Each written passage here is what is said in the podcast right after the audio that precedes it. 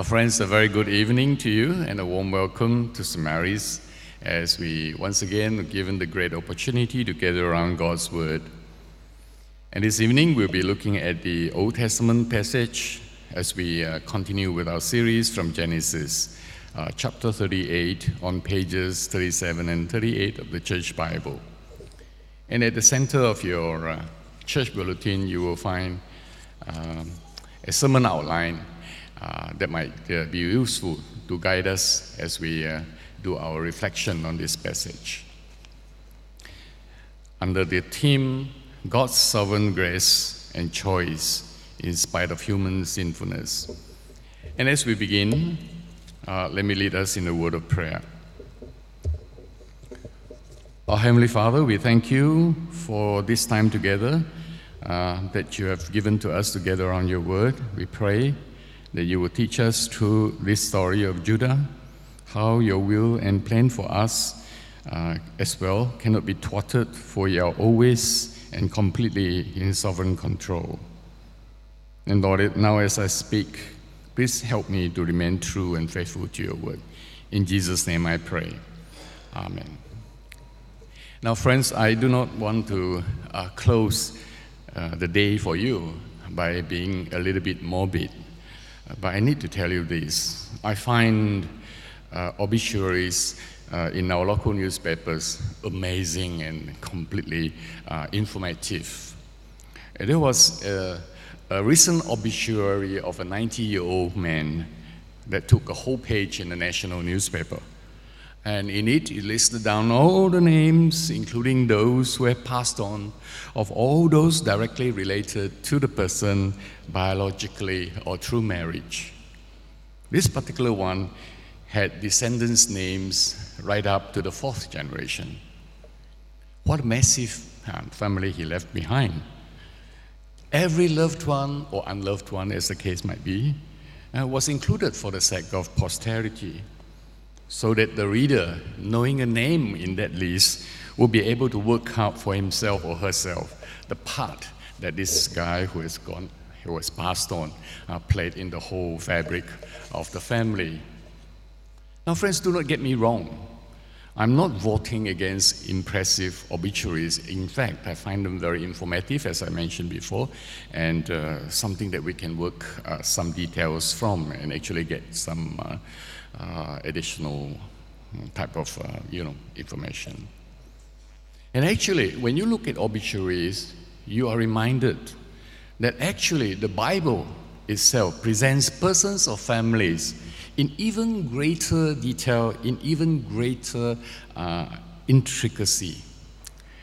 This is to ensure that there is no mistake of identification, particularly so when it comes to the patriarchal families or the founding families of the 12 tribes of Israel, which will go on to form the people of God.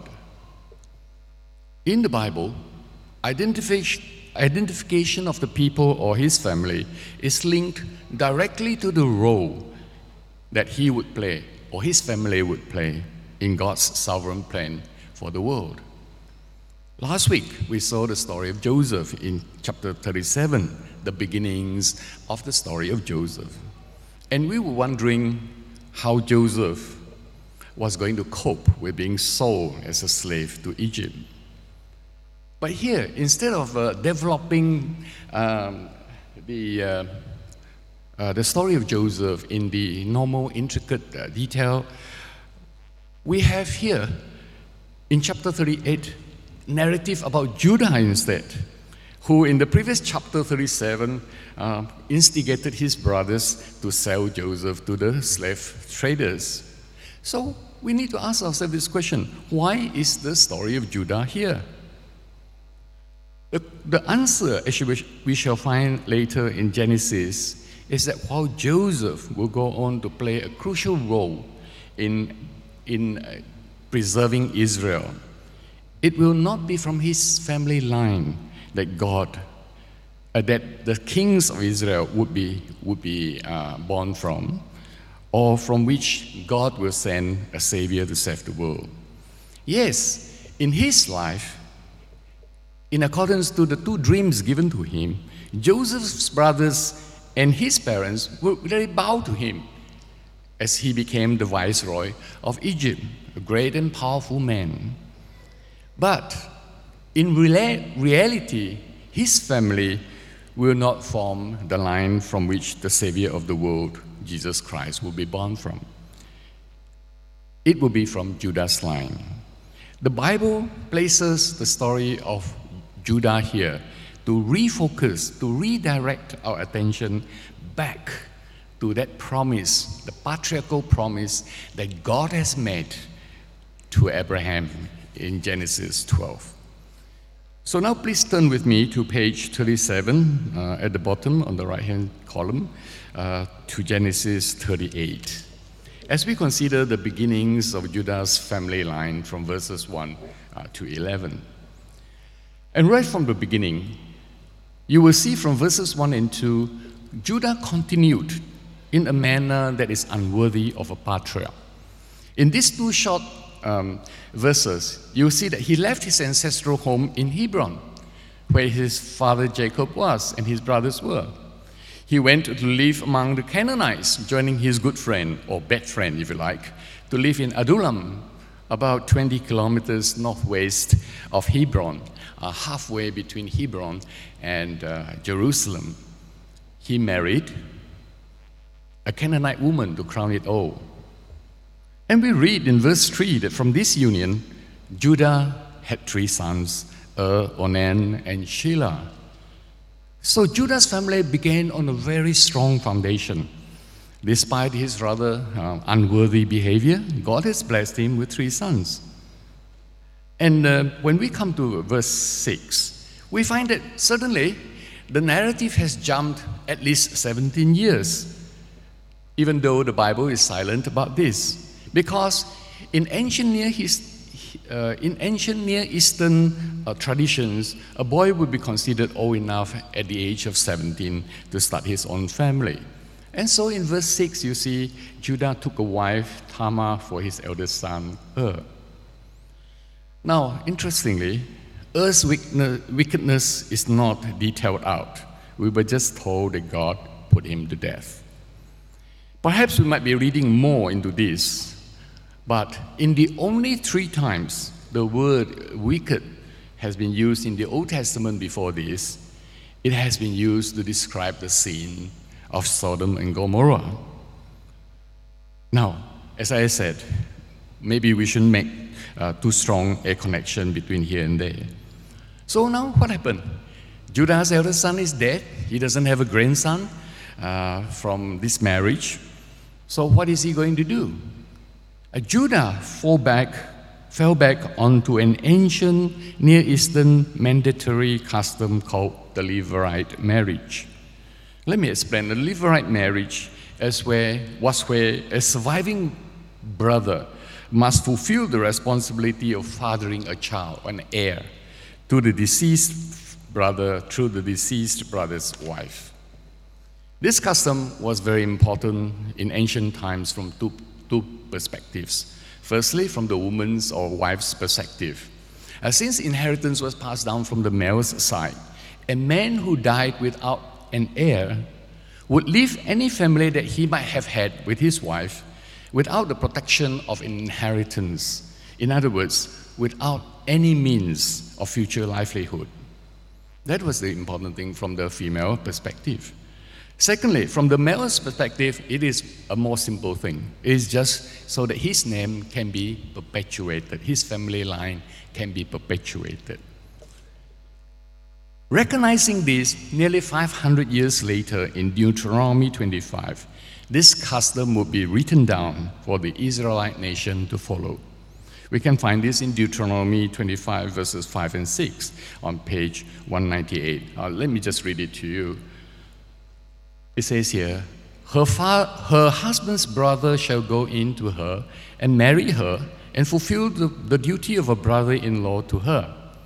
The first son whom she bears shall succeed to the name of his dead brother, that his name may not be blotted out of Israel. See? The Bible does provides for the continuation of the dead man's line through his brother and his surviving wife. Now back to our passage on verse 8. Verse 8, Judah applied this formula on his son, his second son, Onan.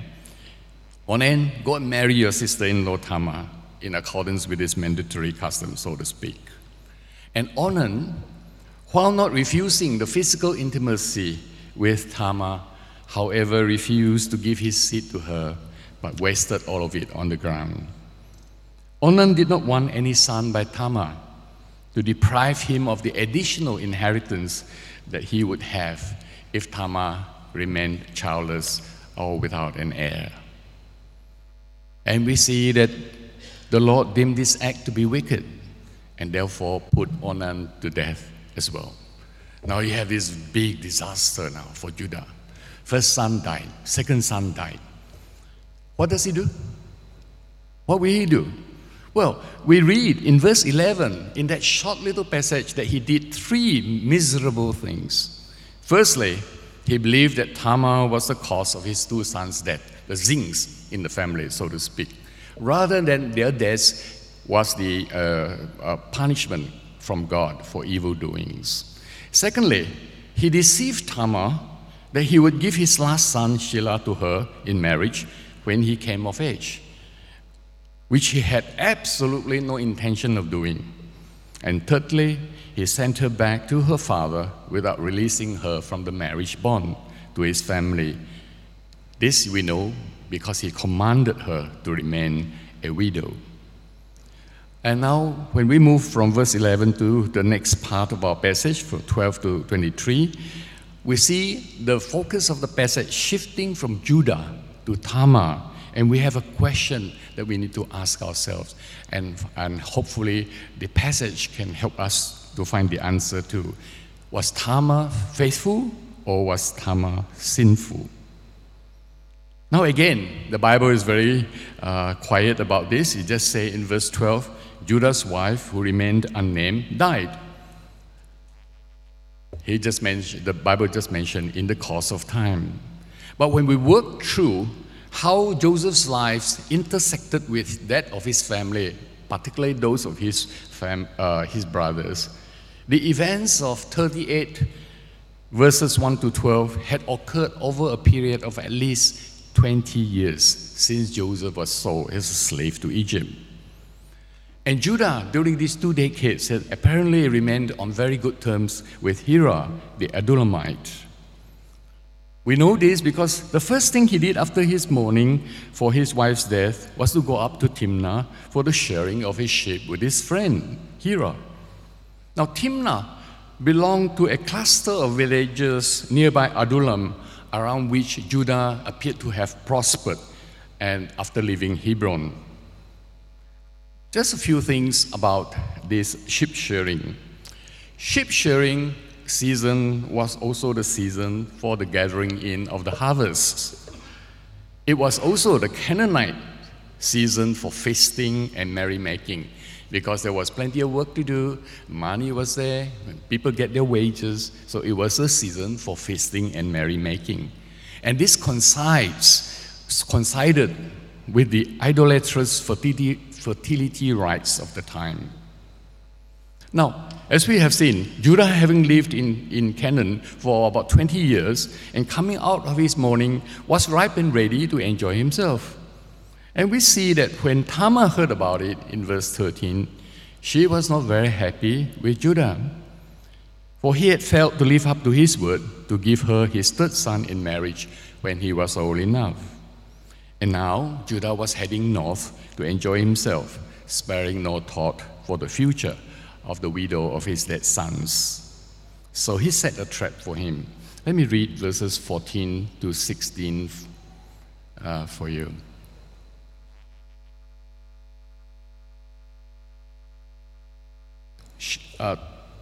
Tamar took off her widow's garments and covered herself with a veil, wrapping herself up, and sat at the entrance to Enaim, which is on the road to Timnah, for she saw that Shelah was grown up, and she had not been given to him in marriage.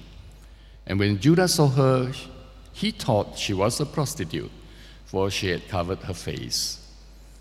He turned in to her at the roadside and said, Come, let me come into you. For he did not know that she was his daughter-in-law. And she said, what will you give me that you may come in to me? You see, Judah thought Tamar was one of the cult prostitutes participating in the fertility rites. And he will go on to offer a goat to sleep with her, and she agreed. Now, particularly verse 17 is very, very revealing. Let me read it. And Judah answered, I will send you a young goat from the flock. And she said, if you give me a pledge until you send it. Now, Judah did not have a goat available to pay Tamar immediately. This is very surprising because sheep would be kept together with goats. Because goats are more hardy, they're able to graze on poorer ground. So they will be sent to grounds that sheep cannot graze, and they will also be sent into grounds that have already been grazed by sheep, so that they can get maximize the use of pasture ground that is available in Palestine at this time. We can therefore expect that Judah would have many, many of these animals, both of these types of animals available in Timnah. And that was why Tamar set a trap for him. He waited 2 or 3 kilometers south of Timnah at a place called Enaim, so that she can sort of waylay the father-in-law. Because she knew Judah's impatience, he would not wait for the goat to be sent for and received from Timnah. And she could therefore easily get him to pledge something that is very personal and very recognizable. So a deal was struck, and Judah pledged that he would send a goat and left Tamar with 3 items, his signet or the seal that is tied to a cord and hung around his neck, very distinctive of him. This is where the agreement will be made, and he will just stick his seal and seal the agreement. No? That's very distinctive of him. And the staff, a very distinctive staff that he carried around with him all the time. And so Judah committed unknowingly an adulterous and incestuous act with his daughter-in-law. And she conceived a child by him. And in verse 20, we found that Tamar was nowhere to be found when Judah sent the goat that he had promised. But Judah's main concern was not to look for it and get the things back. His main concern was that he would not become a laughingstock to the cluster of villagers that he lived among. So, back to our question. Was Tamar being sinful in deceiving her father-in-law? Well, in our gospel reading from Matthew chapter 1, verses 1 to the first part of 6a, to the first part of verse 6, we see that the Bible actually vindicated Tamar. She was placed on the family roll of honor, so to speak, the family line from which the Christ, the Savior of the world, would come. Amazingly, her name was listed as the first one of 3 Gentile women, not of Israelite origin, who are thus honored in Jesus' genealogy. The other 2 names are, as we read just now, Rahab, the Canaanite prostitute in Jericho, and Ruth, the Moabite widow who chose to return to Bethlehem with Naomi, her mother-in-law, to follow in the way of the Lord, and who then became the great-grandmother of King David. Again, we see here the sovereign hand of God choosing sinful people to fulfill his plans to save his people. It's very clear in our passage that Tamar acted in frustration and anger against Judah. And yet, in this sinful act of deception, she showed that she wanted to bear a child, an heir from the line of Judah, so that she might propagate the family line. She didn't know that he had been chosen to be the forebear of the Savior, but her faithfulness to Judah's line ensured her a place in the genealogy of Jesus. So we move on to the last part of our passage, the continuation of Judah's family line. Let me read 24 to you, verse 24. About 3 months later, Judah was told, Tamar, your daughter-in-law, has been immoral. Moreover, she is pregnant by immorality, And Jesus said, bring her, and Judah said, bring her out and let her be burned. This is severe punishment indeed. The severe punishment for adultery is not only to be burned, but be stoned to death first. And whether you die or you don't die, you are taken out and then you are burned. And we see this was a terrible punishment at that time. But we read further that this thing did not happen to her because she played a trump card then. She sent the tokens that Judah had pledged 3 months ago to him. He said in verse 25, please identify these things, whose they are, the signet, the cord, and the staff. And Judah's response was an immediate admission of his own wrongdoing, which should better be translated as, she is the righteous one, not I, for I did not give. She is the righteous one, not I, for I did not give her to my son, Shelah. Although the Bible will go on in Leviticus to make incest punishable by death, it appeared that at this present particular time, it was accepted among the Canaanites for the father of his son's widow to father an heir by her, knowingly, and therefore no punishment was necessary. But something very interesting, Judah did not commit incestuous relations knowingly again with Tamar. We read at the end of verse 26, he did not know her again. And so just let us sweep up some final details regarding the continuation of the family line. Twins were born to Tamar and Judah. The younger twin came up first. His name was Perez, and he was listed as an ancestor of the Savior of the world, Jesus Christ our Lord, the precursor to the kings of Israel. So in conclusion, friends, what can we bring home with us this evening? Well, first of all, we see very clearly God's sovereign choice of Judah's line. Oh, why didn't God choose Joseph? After all, he has given him 2 dreams about his brothers bowing down to him, about his father and mother bowing down to him. But we see that later in Genesis 49, that Joseph would not be the family line through which the kings of Israel will come and through which the Savior of the world will be born. God indeed will choose him, but for some other important task to save the whole family of Israel. Now, why choose Judah? After all, he was only the 4th son. And well, we know that from Genesis 35, that Reuben, the firstborn, was disqualified because he defiled the marriage bed of his father Jacob by sleeping with his stepmother Bilhah. Simeon and Levi, the 2nd and the 3rd son, they were also disqualified in Genesis 34, not only because they committed murder by killing the family of the people who ravished their sister Dinah, but because they desecrated the sacred circumcision rites of admission to Israel. You can read up all these details for yourself. Both, number 1, number 2, number 3, they were all disqualified, and Judah was the 4th son, the next eldest. Then we come to Tamar. Why choose Tamar? She chose to trick Judah into fathering descendants for her husband. And yet, as recognized by Judah himself, through her faithfulness to God's chosen people, he was deemed the righteous one. Again, it was God's sovereign selection and choice. The second thing that we can bring back with us is to see God's sovereign hand changing sinful Judah and molding him.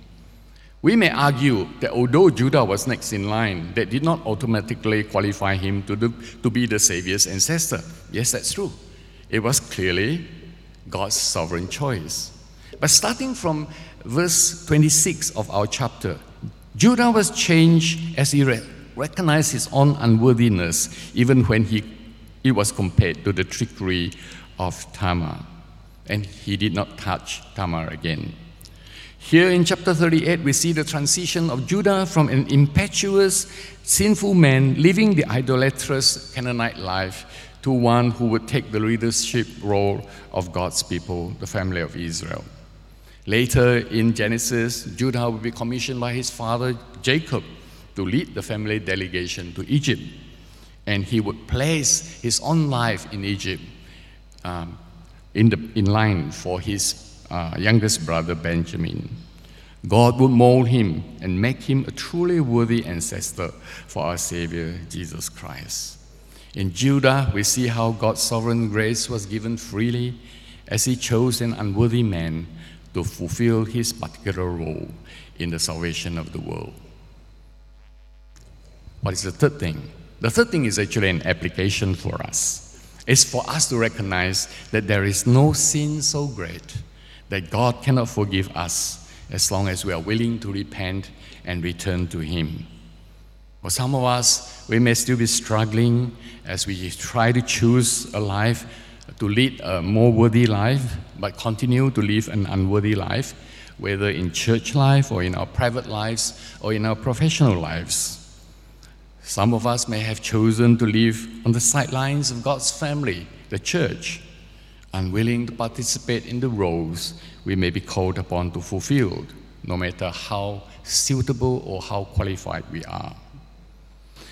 Others of us may not be comfortable to learn more about our own faith, thinking that that will take us from those things that we love to do more. Still others may find it uncomfortable to spread the word of the grace of God through his Son, Jesus Christ, to evangelize, in other words.